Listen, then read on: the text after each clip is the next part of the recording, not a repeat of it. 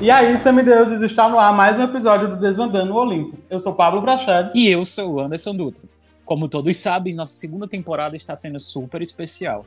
E no episódio de hoje vamos receber duas pessoas que desde 2018 produzem vídeos bem bacanas com as temáticas diversas sobre o Riordan Verse. No episódio de hoje a gente vai abordar a questão da representatividade no Riordan Verse, né, num contexto geral. E para isso a gente convidou as meninas do canal Monte Olimpo Marina e Maíra. E sejam bem-vindas, meninas, e muito obrigado por terem aceitado o convite. É, a gente agradece. Olá, semideuses e semideusas. É um prazer estar aqui para falar sobre essa questão que é muito importante. Eu sou a Maíra, filha de Atena. E realmente, tipo, muito obrigada pelo convite. Oi, lá, semideuses. Eu sou Marina, filha de Poseidon, como vocês bem sabem. Eu sou editora do canal Monte Olimpo e de vez em quando eu apareço lá. Muito obrigada, Anderson e Pablo, por ter convidado a gente para conversar sobre esse assunto super importante, para mim para Maíra também. E muito obrigada, vamos seguir. É, eu acompanho o trabalho delas duas e, tipo, eu surto muito junto com a Marina. Ela é, assim, tipo, muito engraçada. E, e eu acredito que hoje vai ser um episódio bem divertido, mas antes, aquele velho aviso. Se você é um semideus e está ouvindo isso, aconselho você desligar esse áudio agora mesmo. Mas se você é uma pessoa normal que está ouvindo isso, pois acha que é apenas um podcast, ótimo, continue ouvindo. Só não diga que eu não avisei.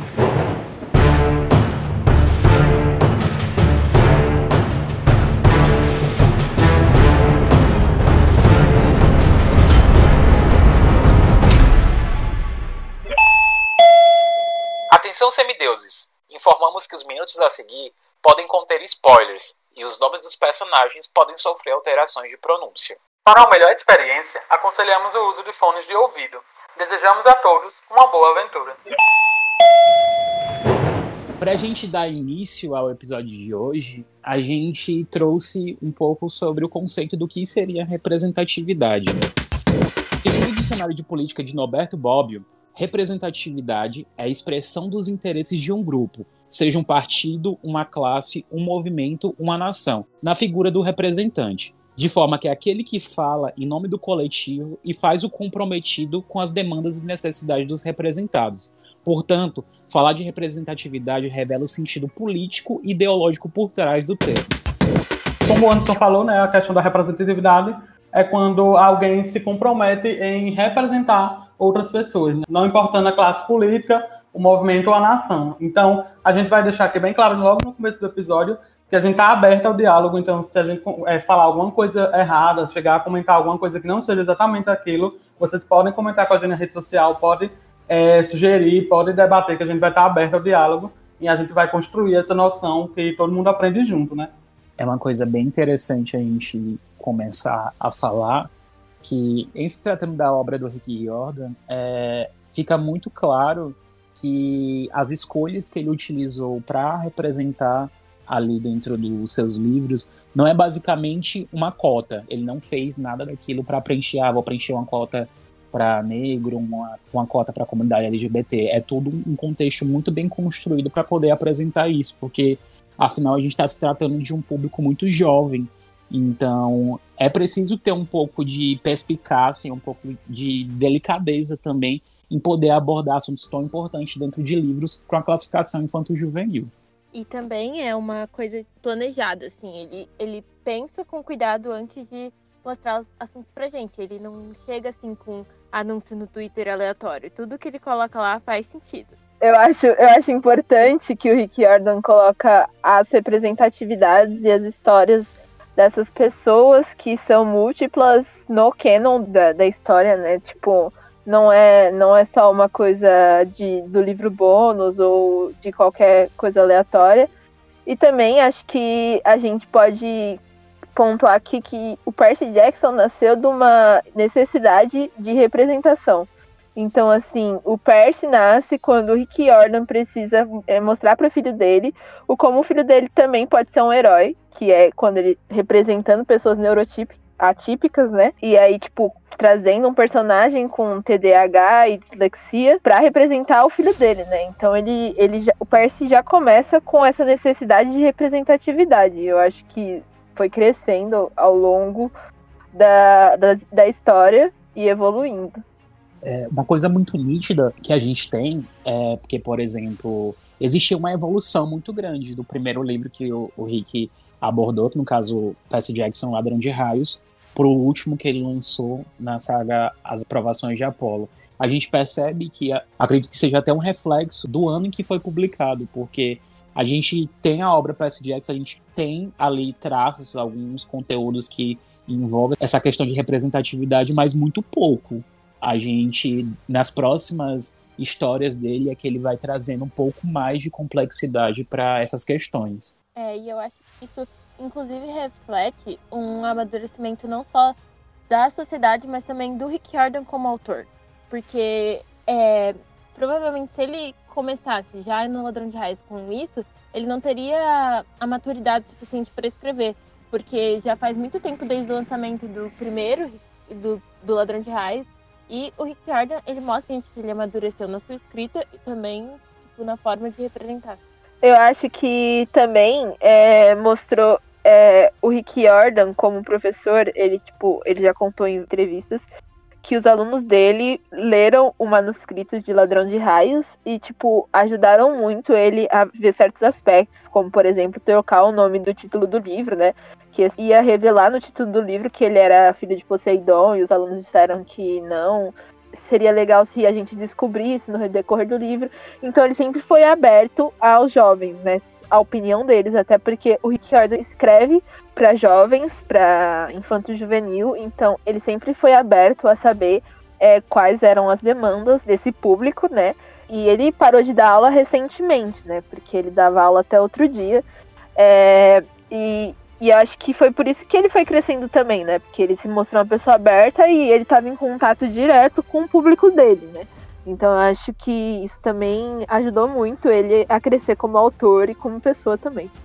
É então, muito interessante isso, porque a gente percebe que o Rick Yoda ele tem essa mente mais aberta e direcionada para aprender, apesar dos erros. Claro, a gente ama o Rick Yoda, sim, mas apesar de tudo, ele pode cometer erros, porque nós todos nós estamos sujeitos a cometer erros, mas o melhor de tudo é errar e aprender e se retratar de uma forma que aquele possível erro seja representado de uma forma melhor. A gente viu no Twitter recentemente que ele fez um texto todo direcionado para a questão da, da Samira. Isso mostra o que? Ele foi atrás de conhecer, ele se retratou, ele teve essa compostura que a gente espera de um autor e de um autor que escreve para jovens não simplesmente chegasse a retratar ou tratar uma causa dessa como se fosse uma coisa supérflua.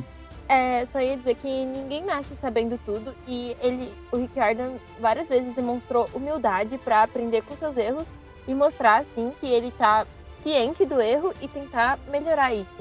Então, isso é uma coisa que faz diferença, porque não adianta você ver que a pessoa cometeu um erro e você simplesmente cancelar ela. Então, tipo, se a pessoa mostrar que ela está disposta a mudar, a aprender com o erro, então é muito melhor do que você simplesmente deixar ela no limbo por causa de um erro que ela cometeu. Então, tipo, é essa questão, porque né, a gente não pode dizer que Ricardo nunca errou, mas ele sempre mostrou, tipo, disposto a aprender com seus erros e melhorar isso. Sim, ele, eu acho muito, assim, importante da, da parte dele, né, que ele usa todo o privilégio que ele tem e toda a questão que nenhum autor no patamar dele e nos privilégios que ele tem é, chegaria a fazer, né? Ele pega seu privilégio de homem hétero, branco, cis, e usa essa voz que ele ganhou ao decorrer dos anos para amplificar outros assuntos e dar voz a essas minorias, né? Eu acho isso muito importante. E como a Marina falou, o tio Rick realmente ele não poupa palavras, ele não utiliza de eufemismo, ele não utiliza de nenhuma metáfora para tratar desses temas e também não é spin-off, nada do tipo, ele utiliza personagens até ali do enredo principal para trazer questões super importantes. E eu acho que isso é algo que a gente tem que realmente exaltar dentro dessa voz que ele pode dar para essas minorias. Que não é só o melhor amigo gay ou tipo o chaveirinho, o meu melhor amigo negro, sabe? É tipo protagonistas que têm arcos importantes na história. É, e também não, não tem problema ser o melhor amigo negro, mas tipo, ter uma importância, uma relevância, uma profundidade de personagem, né? Exatamente só mostra o comprometimento dele, né, em, realmente abordar aquilo de uma forma é, certa, de uma forma que deve ser feita, e não de uma forma que todo mundo faz só para se esquivar de uma coisa ou outra. Então, se a gente for fazer um retrocesso e a gente começar pela saga Percy Jackson Olympiano, a gente pode dizer que o Charles, filho de Hephaestus, foi um dos primeiros personagens, assim, dentro dessa importância por se tratar de um personagem negro. É, o Charles, ele tem um arco importante dentro da história, ele, tipo, tem mais destaque em Último Olimpiano, claro, mas ele, ele era chefe de, do Chalé 9, que é o chalé de Hefesto, e ele, ele era importante pro Percy, né, eles eram bem amigos. E no último Olimpiano ele é, é, é super importante para a história e, e eu acho que todos os filhos de, de Hefesto têm um papel importante nessa coisa da representatividade, né? Agora, tipo, o primeiro arco do Beckendorf é, não foi no, no Canon, foi no Arquivos dos Semideuses, que foi um arco onde ele e o Percy estavam jogando com a Sirena e a Annabeth e isso mostra a aproximação dele com a Serena e do Percy com a Annabeth, que é entre a Batalha do Labirinto e o Último Olimpiano. Só que no Último Olimpiano já mostra a amizade que ele tem com o Percy e ele é muito importante, tipo, logo no começo ele se sacrifica pelos semideuses e continua mencionando ele. Ele não foi só um personagem negro que morreu, ele foi um personagem negro que teve uma importância na história. Então, é sobre isso, sabe? É, mas eu acho que é importante que, apesar do Charles ter morrido fisicamente, ele é um personagem que perdura até hoje, né? Tipo, o Léo, o Léo conhece o Charles como se ele tivesse conhecido mesmo. E o Charles é citado toda hora, ele é um personagem super importante pro fandom também. Então, eu acho isso importante. ele mora no meu coração. e, tipo assim, também é, no do Olimpo, que, que já é bem longe. Não tipo longe, mas tipo, volta a mencionar o Charles, porque a questão do Festus, o Charles era a pessoa que conseguia controlar o Festus. Depois que o Charles morreu, o Festus perdeu completamente o controle. Isso também mostra tipo, a sensibilidade do personagem e que o personagem tem toda a profundidade.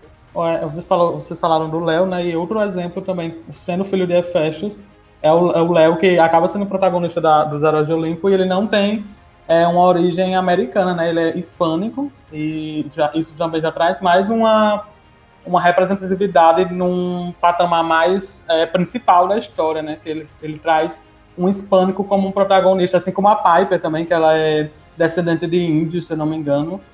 A Hazel também, né, que tem descendência não americana, o Frank também. Então, eu acho que é em Heróis de Olimpo que ele realmente ele, ele traz outras etnias para a história. E isso é muito importante, como são seis protagonistas, ele traz cada um ali tendo sua particularidade e sua importância dentro do contexto geral. É, que tipo assim, acho que quando ele começou essa segunda saga, ele, ele já tinha ouvido as reclamações, né, da, tipo, todo mundo é branco, e, e, ele se redimiu, eu, eu acredito eu, que a gente pode falar que ele se redimiu, era 2010 já, quando saiu Heróis do Olimpo. É, Ladrão de Raios saiu em 2005? É, fez 15 anos, né? Acho que esses cinco anos é, fizeram o Rick repensar na, na criação de personagens e tal. E aí o Herói Perdido chega trazendo dois protagonistas não brancos, né? O Léo como descendente latino e a Piper como indígena. É, então, acho importante, né?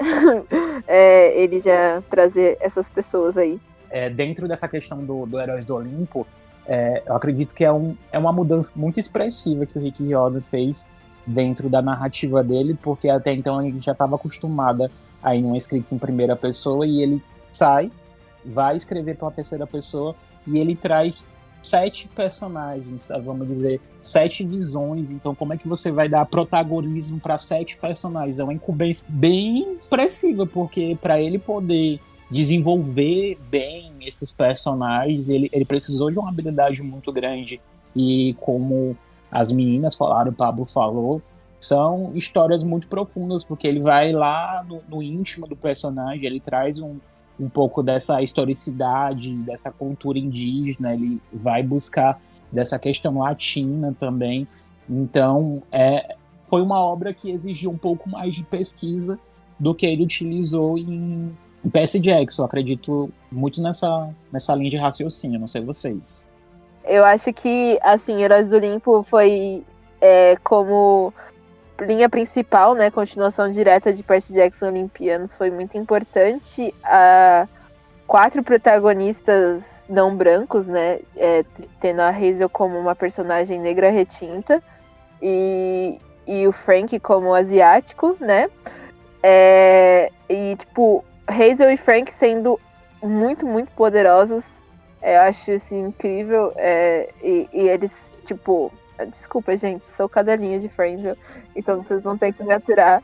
Frank, melhor personagem. Então, assim, eu acho incrível que, tipo, mais pra frente nas histórias, é o Apollo contando toda vez que ele vê o Frank, ele sente muita vontade de abraçar ele. Então a gente pode saber que não é só uma coisa da nossa cabeça, é real que dá vontade de abraçar o Frank. E ele é um personagem incrível. E até porque, Marina, você passou pela Hazel sem falar quanto a Hazel é incrível, galera. Hazel, filha de Plutão, que teve que lidar com uma maldição a vida toda. E ainda assim, tipo assim, as crianças atazonavam ela, tipo, infernizavam a vida dela. Se eu fosse eu, eu só ia distribuindo diamante por aí, mano. Porque eu não ia ter paciência. E, tipo, a Hazel sofreu muito na vida. E ela ainda é a pessoa incrível que ela é. Tipo, ela em momento nenhum deixou isso mudar quem ela é. Quando ela morreu, ela ia pro Elísios, ela dividiu a pena com a mãe dela, pra a mãe dela não ir pro campus da punição. Então, tipo, a Hazel é uma pessoa incrível e ainda, tipo, além dela ser poderosa, ela ainda aprende a controlar a névoa. Ela fica, tipo, mais poderosa ainda.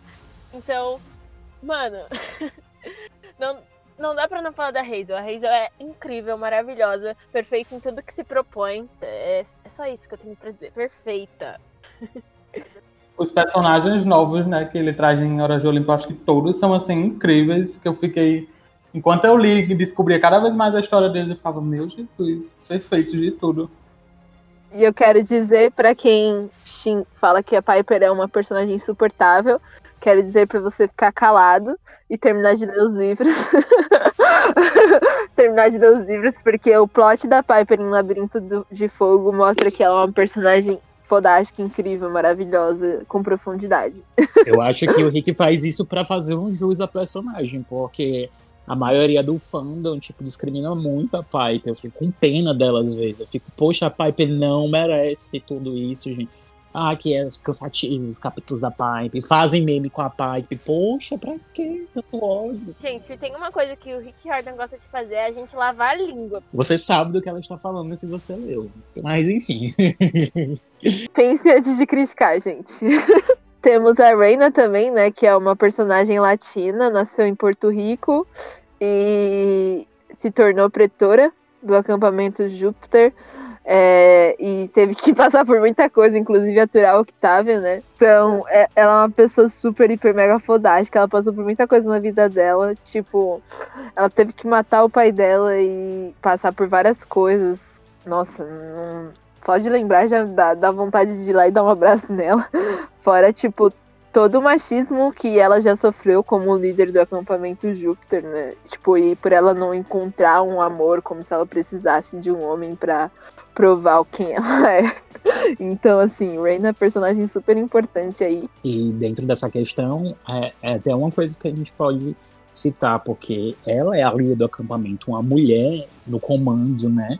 Então já traz uma voz mais significativa dentro desse contexto do feminismo, porque a gente sabe que as pessoas, em sua grande maioria, são machistas e a gente vê uma mulher no comando e com a força e a garra que a né? Então, tipo, poxa, uau, me respeite, eu que tô no comando. As próprias irmãs Ávila Ramirez Arellano são mulheres fantásticas, porque a, do outro lado a gente tem a Hila, eu não sei se fala Hila ou Hyla, mas vocês sabem do que eu tô falando.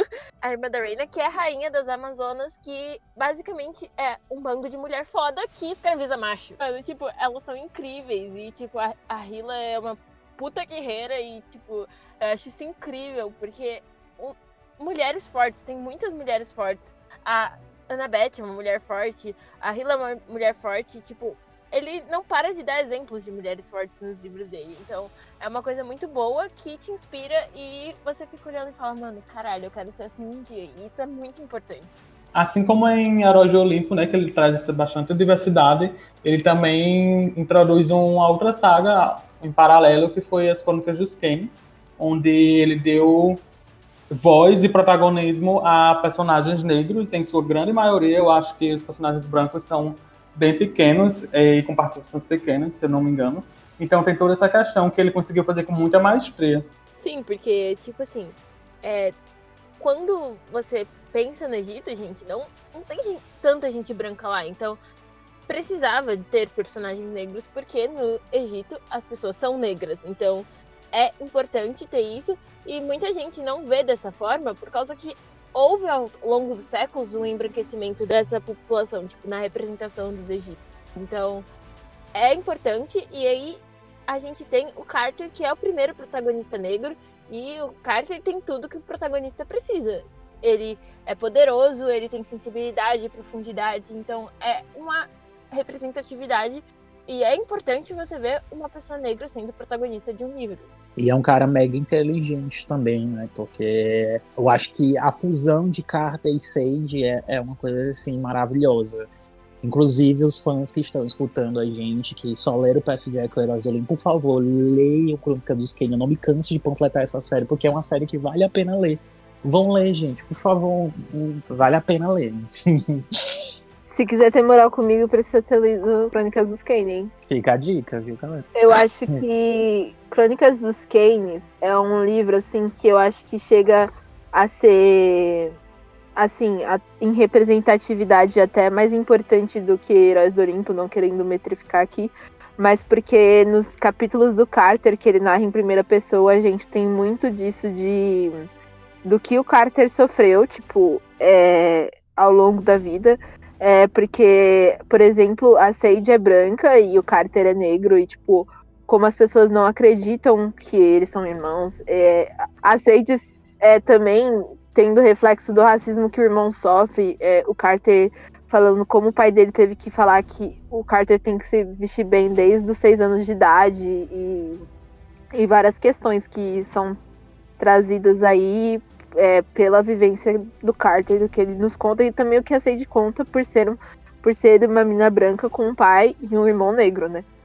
É, e como a gente falou, fora o Carter, a gente tem também o Amos Cape, que é o tio da Sadie do Carter, que é um mago extremamente poderoso, se não um dos mais mostrados na história, que também tem essa representatividade na questão racial por, por ser negro. E é uma coisa assim, realmente. É, a gente vê esses personagens tão emblemáticos sendo representados de uma forma assim tão significativa e expressiva dentro dessa obra. É realmente algo que deixa a gente um tanto orgulhoso. Sim, e além disso, o Amos, ele é líder da casa do Brooklyn. Então, tipo, ele controla a casa do Brooklyn, que é, acho que o décimo primeiro nome, alguma coisa assim. Eu não lembro o número de cor, mas, tipo, é muito importante ver ele sendo líder e, além disso, sendo o cara poderoso que ele é. E dentro de Kane, o Rick Riordan nos presenteou, porque a gente sabe que os semideuses brasileiros, eles têm uma força muito grande é, pro Rick Riordan, porque depois dos Estados Unidos, o Brasil é o país onde ele tem o maior número de fãs. Então, o que, que Rick Riordan fez? Nos presenteou com uma personagem brasileira em Crônica dos Kane, a Cleo, e a, a, gente já ama, né? Aí, tipo, ele ainda dá uma personagem brasileira, então a gente já fica, assim, muito, muito feliz por essa primeira apresentação, apesar de dela não ter tanta aparição, na série, mas ter a, a sua significância e relevância dentro da obra, eu acho que foi uma coisa assim que a gente não esperava e que deixou a gente um, um tanto feliz. Sim, eu acho que também, acho que aqui a gente pode levar um ponto a importância da representatividade, por acaso, se você for uma pessoa branca escutando esse podcast, você, tipo, a gente vibra quando a gente encontra um brasileiro em uma obra gringa. E, tipo, imagina, tipo, porque a gente quase nunca vê, né? Então, imagina as pessoas de minorias como elas se sentem quando elas veem uma representação da, da sua própria identidade, né? Tipo, a gente vibra muito também, tá? Fora a Cleo, a gente agora na última série do Rick das provações de Apollo a gente foi presenteado com um semideus também brasileiro, que é o Paulo Montes. É, o Paulo na edição brasileira, graças a Deus o tradutor teve noção. Obrigado, tradutor. Regiane. É, a Regiane. tradutora, obrigada por tudo, porque se eu lesse Paulo, eu ia falar, então, Ricciardo, errou, mirou errado. Se você não deu um grito quando viu ele balançando o, a flanelinha gritando Brasil, você não é um semideus brasileiro de verdade. O Paulo também é negro, é muito bem representado. Mas o Rick, ele é muito abrasileirado. Tipo, o Rick, ele tem esse xodó por nós, até porque a gente mima muito o Rick ó, nas redes sociais. Eu acho que é um outro ponto importante a gente comentar sobre essa aproximação que o Rick tem com os leitores dele, porque acredito que poucos autores têm esse contato tão direto com o fã, porque ele responde muito. Infelizmente você nunca me respondeu, mas ele responde muitos fãs nas redes sociais e isso é algo que deixa a gente mais próximo, porque, poxa, para que melhor do que chamar ele de tio Rick? Né? É muito é muito íntimo. Eu sinto ele como meu tio mesmo, de verdade. Quem quiser duvide aí de sua casa.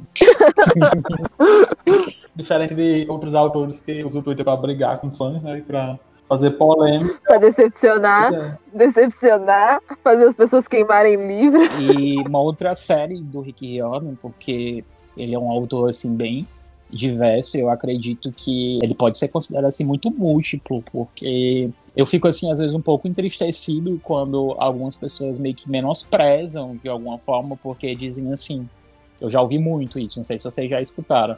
Ah, é muito fácil você pegar uma história que já está pronta, você coloca nos dias atuais e pronto.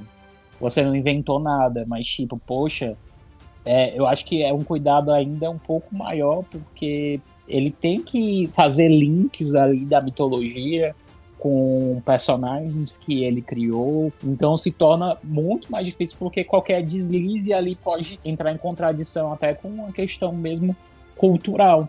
Mas passou por mitologia grega, greco-romana, egípcia e também mitologia nórdica, que é uma mitologia muito mais robusta, muito mais complexa a mitologia nórdica em relação às outras. É que, tipo assim, também em vários comentários dos, dos vídeos, muitas vezes, tipo, as pessoas vêm falar: ah, não é assim, não é assim a mitologia. Porque a mitologia grega, a mitologia romana, as mitologias em geral, elas possuem várias versões do mesmo fato, porque ninguém sabe como exatamente aconteceu. A tradição naquela, naquele momento era mais oral, e por ser oral, cada um tem a sua versão. Então, tipo assim, o Rick Riordan ele teve que escolher uma versão que é, se encaixava mais no que ele queria passar. E a gente está falando desse, desse universo que ele criou com base na, nas mitologias que ele conhecia. Precisou de toda uma responsabilidade para ele mostrar o que a gente já conhecia, que era a mitologia greco-romana, que já era mais famosa, e também para o que a gente não conhecia, que a gente estava tendo o primeiro contato, como a mitologia egípcia e a mitologia nórdica. Eu acho importante também ressaltar aqui que o o Rick Riordan ele se baseia em uma mitologia que já é existente, só que os personagens são deles, porque não são os deuses reais que estão ali. Os Zeus, é, tipo, os Zeus não falou aquilo métrica por, é, tipo, fala por fala, tipo, são personagens criados por ele com base na mitologia grega, por exemplo. Tipo, não, ainda existe um trabalho de personagem por trás e ele criou todo mundo, então não é nada tipo, ai, pegar uma história pronta, né? e Magnus Chase também tem que mostrar um, os moradores de rua, que é o Magnus, o Blitzen e o Hearthstone, que mostra o Magnus inúmeras vezes mostra a insensibilidade que as pessoas tinham com ele por ele ser um morador de rua e órfão e também a bondade de algumas pessoas, por exemplo, o Mr. Fadlan, que dava falafel para ele e tal. E a gente também tem o Hearthstone, que é surdo, e aí ele consegue mostrar assim a dificuldade que o Hearthstone teve por ser surdo no mundo élfico e também no mundo mundo Midgard, no caso. E o quanto ele sofreu por isso, sabe? Mas assim, o Magnus Chase, assim, acho que é a minha saga favorita do Rick Jordan. Tipo, é... Magnus é uma coisa assim muito louca, porque o Rick escreve de uma forma totalmente diferente, porque o Magnus não é um herói comum. Ele, tipo, ele tem vários problemas é, quanto à personalidade dele, né? Tipo, de se aceitar e tal. E com, e com as expectativas em cima dele com o fato dele ser um herói, tipo, como um herói deve se comportar e blá blá blá blá blá. toda aquela masculinidade tóxica. E. Penso eu que o Magnus é, é, é um exemplo muito evidente de anti-herói, né? Porque ele não tem aquela padronização toda que a gente espera, porque apesar do PS ser um protagonista onde ele tem uma autoestima muito baixa, o PS em si, mas a gente sabe que todo mundo que visualiza o PS lutando tem toda aquela majestosidade. Meu Deus do céu, parece um deus lutando. Todo mundo que vê o PS em combate elogia, mas ele tem uma autoestima baixa, mas o Magnus não. O Magnus é tipo assim, é, é meio vida louca, né? Sim. É porque o Percy, apesar dele ter autoestima baixa, ele ainda corresponde às expectativas das pessoas perante ao que é ser um herói, né? Então, Sim. mas o Magnus não. O Magnus, ele, ele faz várias coisas que, tipo, não seriam convencionais. Sim. E também ele vira a, a, a situação do avesso, que o importante é o resultado, não é o jeito que você vai fazer, né? O Magnus, por si só, ele já é. Já não é um herói convencional. Acho que eu já falei isso em um dos vídeos do canal. Mas o Magnus, ele é filho de um Vanir. São os deuses mais relacionados à natureza. Enquanto Valhalla, que é após a morte que ele vai, é a, a pós-vida dos Aesiris, que são os deuses que batalham. Então, por si só, isso já mostra que ele é um herói diferente. A forma como ele enfrenta as pessoas é diferente, mas isso não torna ele menos herói. Tipo, é, o Magnus consegue ser um herói, apesar de não ser o herói que as pessoas esperam. E tudo mais, tipo, você percebe que essa é uma história diferente a partir do momento que, no primeiro capítulo, o Magnus morre no livro. Então, tipo, você percebe que é tudo diferente. Ah, então, e a gente tem a Samira, que ela é uma personagem muçulmana. É, e ela tem origem árabe também, além de ser da religião muçulmana. E aí a gente acompanha a Samira ao longo dos livros e ela tem um destaque, um arco super importante.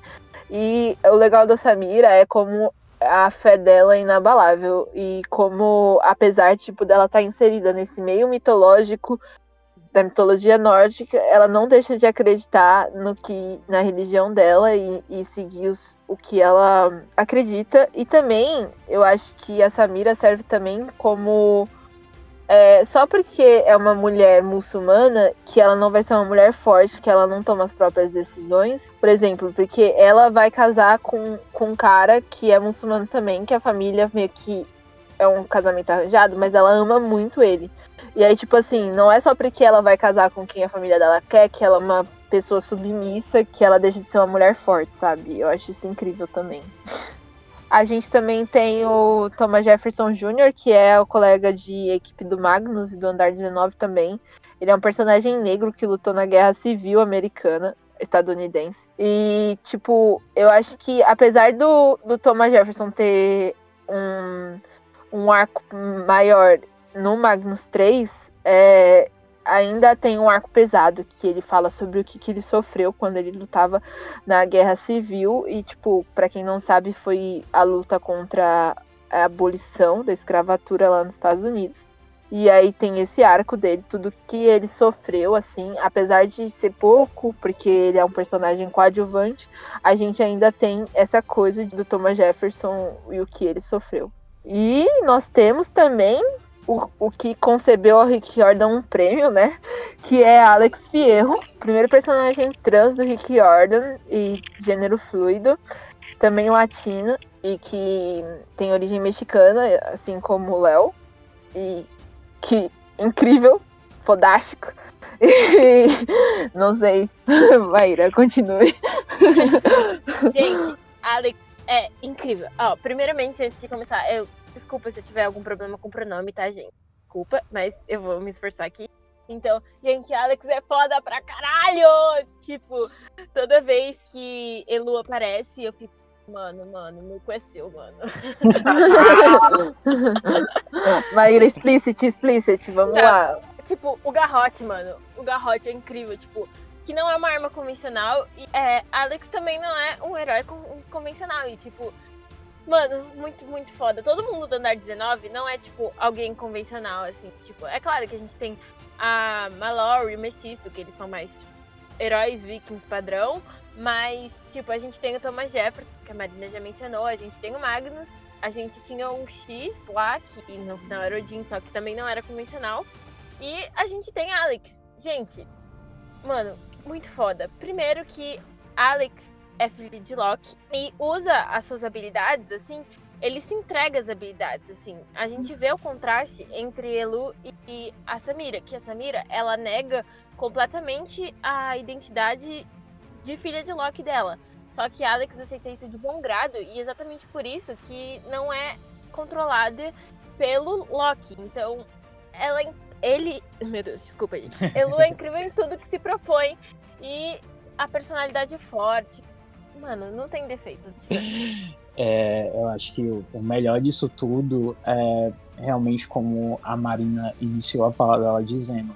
Graças ao personagem Rick Riordan, no ano de 2017, ele venceu a premiação com o segundo livro da série Magnus Chase, com o prêmio da Stonewall Book Awards, que é um prêmio concedido pela American Library Association para obras que celebram essa questão da diversidade na literatura com a temática LGBT, ou seja, a própria comunidade é, entendendo aquela representação que foi colocada numa obra infanto-juvenil como algo que deve ser destaque, algo que realmente mereça ser premiado. Então, como a gente iniciou a nossa fala dizendo, então não é só um preenchimento de uma cota, é algo realmente bem escrito, algo realmente bem pensado e, e algo bem representado também. Sim, sim. É, eu não sei quanto a vocês, mas Magnus Chase com o personagem Alex foi o primeiro contato que eu tive com a concepção de gênero fluido. Até então eu não, nunca tinha escutado falar e foi meu primeiro contato e com isso eu fui atrás de mais coisas sobre. Então isso é importante porque até então eu era ignorante sobre isso e a partir daí eu consegui saber mais e você sabendo mais abre mais espaço para o respeito, para tolerância, para isso tudo. Então, por isso que é importante. Eu acho também importante porque a gente já recebeu comentários no canal é, sobre, sobre como o Alex foi importante para pessoas se descobrirem. Tipo, é, porque como a Maíra disse, Alex foi o primeiro contato da Maíra com, com gênero fluido, também foi o meu. Eu acho que isso é um, uma das coisas mais importantes né, dessa representatividade, é as pessoas se verem nas histórias que elas leem e o quanto isso é gratificante para uma criança, um pré-adolescente que está se descobrindo, está se identificando com algumas coisas. Isso eu, eu, na minha idade, eu gostaria muito de ter lido alguma coisa é, do gênero para realmente me enxergar, me entender ali no personagem fictício. Isso é muito importante, eu acho que é o, o que mais vale nessa situação toda. Sim, sim. Eu acho que a representatividade de LGBT na literatura infanto-juvenil é super importante porque tem crianças que estão é, se martirizando, sofrendo em casa porque acreditam que, sei lá, é do demônio, que aquilo que ela está sentindo não deve ser sentido. Então, ter um personagem falando: olha, isso é normal, você não é uma aberração por causa disso, eu acho de extremíssima importância e também trazendo personagens trans, que é uma coisa que não chega na mídia de massa é mais importante ainda porque você tem que saber que essa coisa existe para você se entender, né? Então, eu acho assim incrível. É verdade. E outra coisa também que o Rick ele, ele não fica naquela questão só do, do G ou do L ou do LGBT, né? Ele, ele tenta abordar várias questões, várias identidades de gênero para realmente mostrar para as pessoas que é possível eles se identificarem, se verem em algumas histórias. Sim, sim, e todos são heróis, né? Tipo Exato. assim, não é só um personagem que tá passando é, pelo Magnus enquanto, enquanto ele tá lutando. É tipo o funk interesse amoroso dele, entendeu? é tipo a pessoa que ele quer passar a vida, entendeu? E, e são personagens, fora toda essa questão, são personagens que fogem um pouco desse estereótipo que geralmente são representados. Como você disse, ah, o melhor amigo, ou aquela coisa do é o personagem chaveirinho, né? Que tá ali só pra decoração, eu acho. Exato. não são personagens que estão ali só pra você falar: olha, eu pus sim um personagem é gay no meu livro. Olha só esse personagem. Vocês aqui. não viram, mas eu anunciei no Twitter 50 mil anos depois que ele era gay. Vocês não, não é sabiam? Isso. Sabe por que ele não fala? Sabe por que ele nunca ficou com uma mulher? É porque ele era gay. Eu acho, eu acho também que outra coisa importante é que é, é, os personagens não são só gays, eles não são só trans, eles são heróis, né? Como você disse, como a Mariana disse. Eles são fortes, eles são personagens incríveis com multifacetas e, e eu acho que isso também é uma coisa muito importante, né? Mostrar esses personagens com naturalidade. Sim. É, e a gente falou de vários personagens, a gente deixou para comentar esse em especial, assim, pro final. Mas não menos importante, mas dono assim, de toda a minha vida, Nico D'Angelo. É... Ai, galera. é o maior aquele... tombo do, do, do, é. do fandom de Percy Jackson, talvez. Porque o, eu e o Pablo, a gente comentando é, sobre o personagem em si, porque o Nico, desde a primeira aparição dele, é, se a gente for fazer um retrocesso, é, a gente já percebe um pouco da personalidade do, do, personagem. O Nico sempre foi um pouco mais esquivo, ele sempre foi um pouco mais assim. É, contido em palavras, ele sempre teve aquele ar de mistério envolto dele. Então, se a gente for parar para pensar, isso já eram os primeiros sinais de, de algo que estava florescendo dentro dele. A gente descobrir que ele é um personagem gay traz para a gente um entendimento muito maior sobre o personagem em si. Sim, e também, tipo assim, se você perceber, o Nico, é, quando ele é apresentado pra gente, ele tá, tem 10, 11 anos, e ele é uma criança de 10, 11 anos e tal. Mas depois que ele conhece o Percy, que ele vai crescendo, ele tá tendo a admiração pelo Percy que se transforma em uma queda. E aí ele começa a odiar o Percy, mas ele não tá odiando o Percy porque ele quer odiar o Percy, ele tá odiando o Percy porque ele não consegue aceitar o que ele tá sentindo pelo Percy. Então é um ódio, tipo, é aquela negação, assim, porque você não pode gostar do Percy, você não pode gostar de um homem sendo um homem, então é isso, assim, que ele tá tendo que lidar. Quando você tem essa revelação do, da casa de Hades, que o Nico é gay, e depois você volta para ler, você tem um entendimento maior sobre tudo que o Nico tava passando. Você percebe que aquilo não foi por acaso, assim, foi uma coisa bem construída, assim, porque o Nico, a gente viu ele crescendo, a gente viu as fases que ele foi passando e como ele foi mudando. Então, tipo, isso é muito importante, mostra, assim, o processo de dele se aceitando. Demorou muito tempo para isso. Exato. E esse processo todo a gente observa, porque ah, por que, que não mostrou sobre essa questão dele gay em Jackson Olimpianas? Eu acho que justamente por conta disso. Foi um processo do próprio personagem se redescobrindo, se descobrindo, para ele poder chegar até e conseguir expressar isso em palavras, porque se a gente for parar para pensar, foi um momento muito delicado para ele confessar ali diante do Percy todos esse, sentimento que aflorava ali dentro dele, apesar das poucas palavras, né? A gente percebe que foi algo assim não tão é, fácil de ser dito. Sim, acho que o mais interessante do Nico é que, como o Anderson falou, né, ele, ele sempre deixou é, a entender alguma coisa, ele tinha aquela aura, você, você entendia que o personagem estava passando por alguma coisa, sem nem mesmo ele falar nada, né? Você via o Rick escreveu tão bem o personagem, ele foi evoluindo tão bem, você sentia que tinha alguma coisa, que ele estava durante um processo, que ele estava se se identificando de alguma forma, mesmo que a gente não fizesse ideia do que fosse ainda. E eu, quanto, enquanto LGBT, eu me identifiquei muito depois que eu vi essa construção do Nico e eu vi ele na casa de Ares e ele expondo seus sentimentos e depois se encontrando o Will, né? Isso tudo foi muito importante pro, pro Rick abordar dentro do livro, porque eu acho que foi o primeiro personagem é, assumidamente gay, né, que ele colocou. E eu, eu fiquei muito feliz pela coragem que o Rick teve de construir esse personagem durante tantos anos e, e terminar é, mostrando quem ele era de uma forma tão bonita, né, no final ali do, do livro. Eu acho, eu acho assim que, não querendo passar um pano para homem cis branco, mas assim, é, a coragem que ele teve de pegar um personagem tão querido pelo fandom e falar assim: esse personagem é gay.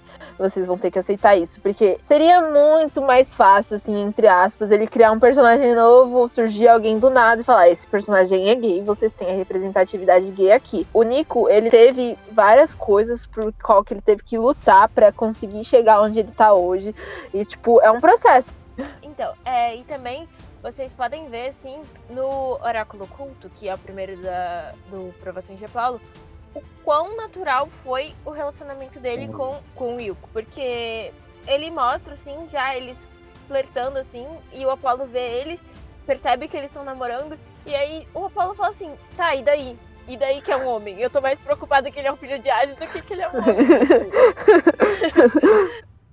Eu acho que a, a gente tá falando assim do interesse amoroso do, do Nico, né? Que é o Will. E aí a gente tem o Apollo, né, que também é o protagonista da próxima série, que segue aí as crônicas do acampamento Meio Sangue. E o Apollo, a gente tá na mente dele, né, porque o livro é narrado em primeira pessoa e é uma mente, assim, bem safada, pra vamos dizer assim. E, e, e ele, e ele ele fala, né, que ele teve várias namoradas e vários namorados e que os dois amores da vida dele, Jacinto e a Daphne, exatamente. e, e, esses foram os dois grandes amores da vida dele, que, e que ele tá pouco se lixando pra opinião das pessoas e que ele acha homens bonitos e acha mulheres bonitas. e eu acredito que é, a maturidade do Rick quando chega em as aprovações de Apolo é, se torna tamanha que ele consegue realmente trazer uma leveza para a escrita dele que, que eu realmente fico muito orgulhoso de ser fã desse cara. Porque a gente chega no segundo livro de Apolo, chega a me arrepiar aqui, e quando a gente encontra Emiteia e Jo, que são duas ex-caçadoras e são lésbicas, e, e ele fala disso de uma forma tão bonita, para vocês terem noção, é, ele introduz a, a fala, ele, ele, ele, ele não revela logo de cara isso, quando o Léo, a Calypso e o Apolo, eles entram ali dentro da casa delas, vamos dizer assim, que eles olham para a parede, eles vê uma figura de como se fosse representando através de desenho palitinhos. Duas pessoas como quando você olha e uma criança desenhada você logo imagina, ah, são os pais e a filha. Só que até então ele não sabe que, o, o que aquele desenho significa. E quando ele se depara ali com, com as duas e elas dizem que elas se apaixonaram e por conta disso elas abdicaram da imortalidade por conta desse amor, você fica assim, poxa, que bonito. Nossa, muito bonito é muito louco que o Apolo não entende como elas abriram mão da imortalidade por amor. E eu acho, e acho que fica ainda mais bonito, né? Porque, tipo assim, o Apolo nunca sentiu um amor daquela intensidade para ter que abrir mão da, da imortalidade, sabe? E, a, e ele fica assim, meu Deus, como essas mulheres são malucas, como é que elas abrem mão pra... como é que elas abrem mão de viver para sempre por amor? E, a, e assim, a família delas é uma, algo totalmente lindo e maravilhoso. Aí, essas foram as duas primeiras personagens lésbicas da, do, do Rick Jordan, né? A Emiteia e a Jo. E aí, no quarto livro do Rick Jordan, é, que a gente vai para o acampamento Júpiter, nós conhecemos a Lavínia. A Lavínia é uma filha de uma musa que ela é lésbica e ela é super badass e ela, e ela, ela é chata também. Mas, mas ela é incrível. Cabelo rosa, é, adora sapatos. e acho que é isso, a Lavínia. Essa é a Lavínia. Gente, a Lavínia é a Lavínia. E ela tem um plot importante. Ela, tipo, ajuda a, na batalha do acampamento. E eu não vou dar spoiler aqui porque eu sei que muita gente não leu Tumba do Tirano. Então, assim, vão ler porque é incrível. A melhor batalha do Rick Arden está presente nesse livro. Então. Marina é suspeita pra falar. Né? É, porque Zeng aparece demais, então eu sou muito suspeita pra falar.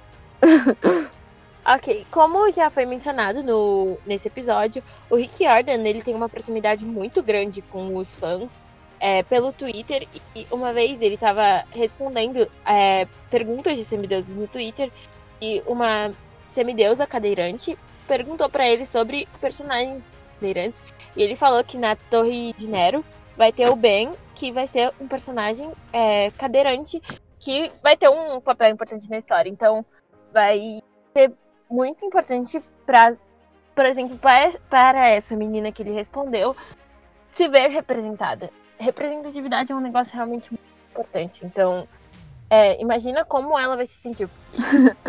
é incrível esse homem. É, mas é como eu, eu, disse no nosso vídeo das expectativas para provações de Apolo 5, que apesar, apesar de eu ficar muito feliz dele trazer representatividade, não está fazendo mais que obrigação de, de ampliar a voz dele. Então, assim, fico muito feliz, fico sou muito cadelinha, mas não fez mais que obrigação. E que Arnon, muito obrigada. Parabéns, Peixe, por nadar. É o que a gente vem falando. Né? Ele usa o privilégio dele de uma forma que não é nada mais do que a obrigação dele, né? Do patamar que ele está. Sim, é, teve. É, quando teve a treta com a Vocês Sabem Quem, então, tipo, muitas pessoas falaram assim: ah, vem ler Rick Jordan, vem ler Rick Jordan. E aí o Rick Jordan foi lá e falou assim: não, gente, não, não faz isso. Aí ele postou uma lista de é, escritores é, trans é, e LGBT para as pessoas lerem, porque ele, ele falou assim: escutem, deem voz para quem não tem voz. Então, mano, eu, eu, fiquei muito chocada, assim, porque a gente não tá acostumado com esse tipo de coisas. E por mais que não seja mais do que obrigação, muita gente não faz. Então, é realmente especial você ver isso. Exato. Você se sente bem. E principalmente você, por exemplo, todos vocês disseram isso. Ele usa de um privilégio então é, outros autores renomados que também têm essa oportunidade de utilizar a voz e talvez até mais que o Rick Riordan por ter um alcance maior em relação ao público, realmente não utilizar disso que pode ser uma coisa assim benéfica para a sociedade que a gente vive, porque eu acredito que informação nunca é demais e se inteirar sobre esses assuntos é mais do que necessário para a gente poder viver de uma forma mais respeitosa e harmônica. Sim. Falei bonito. Uhum. Eu, eu acho assim que apesar do Rick Jordan não estar tá fazendo mais do que sua obrigação ao amplificar a voz das pessoas, é uma coisa que ele mostra como isso é possível sem você tomar o lugar de fala das pessoas.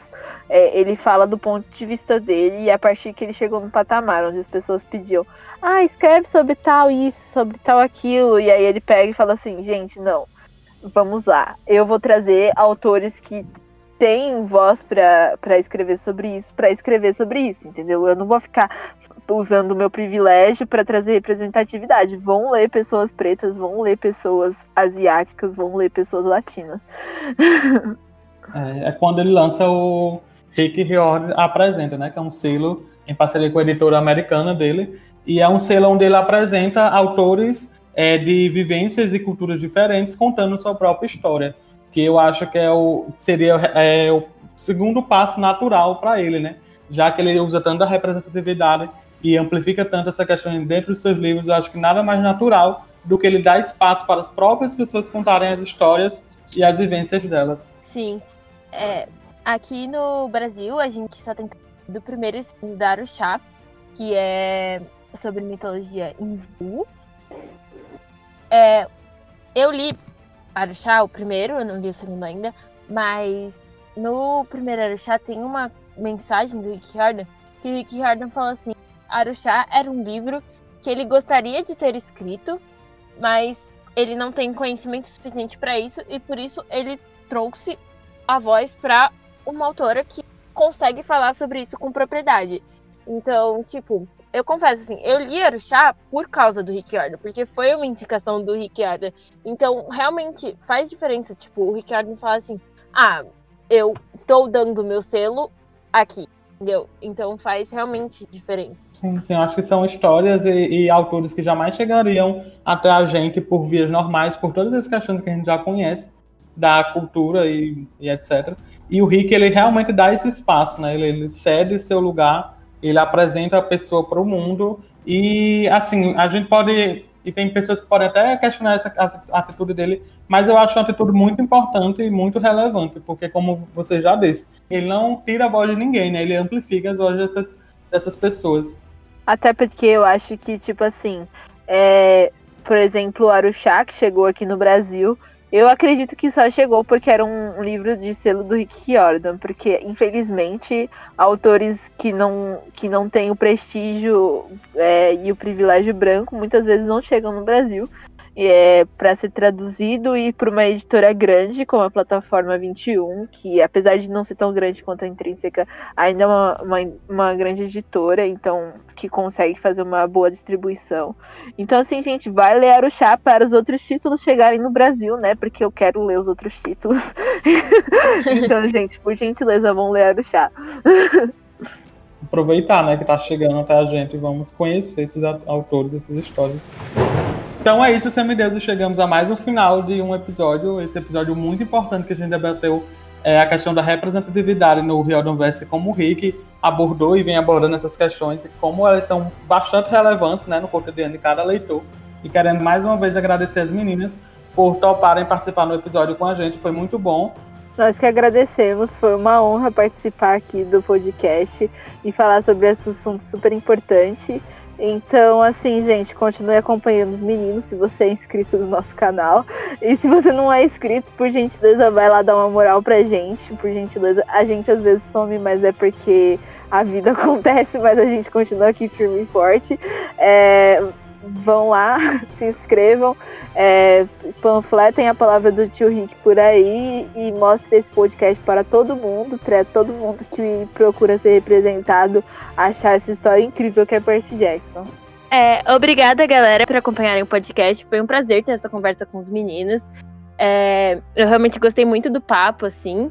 É, se inscrevam no canal, é, acompanhem o podcast deles também. É sempre bom saber que os semideuses estão ganhando mais visibilidade. E quanto maior visibilidade tem, mais marketing. Quem sabe logo a gente consegue nossas canecas de Percy Jackson. então é isso. Valeu. Obrigado, meninas. E você que está nos ouvindo, não se esqueça. Se você ainda não me segue, o nosso Twitter é OlympiansP. Ele vai estar aqui na descrição do episódio.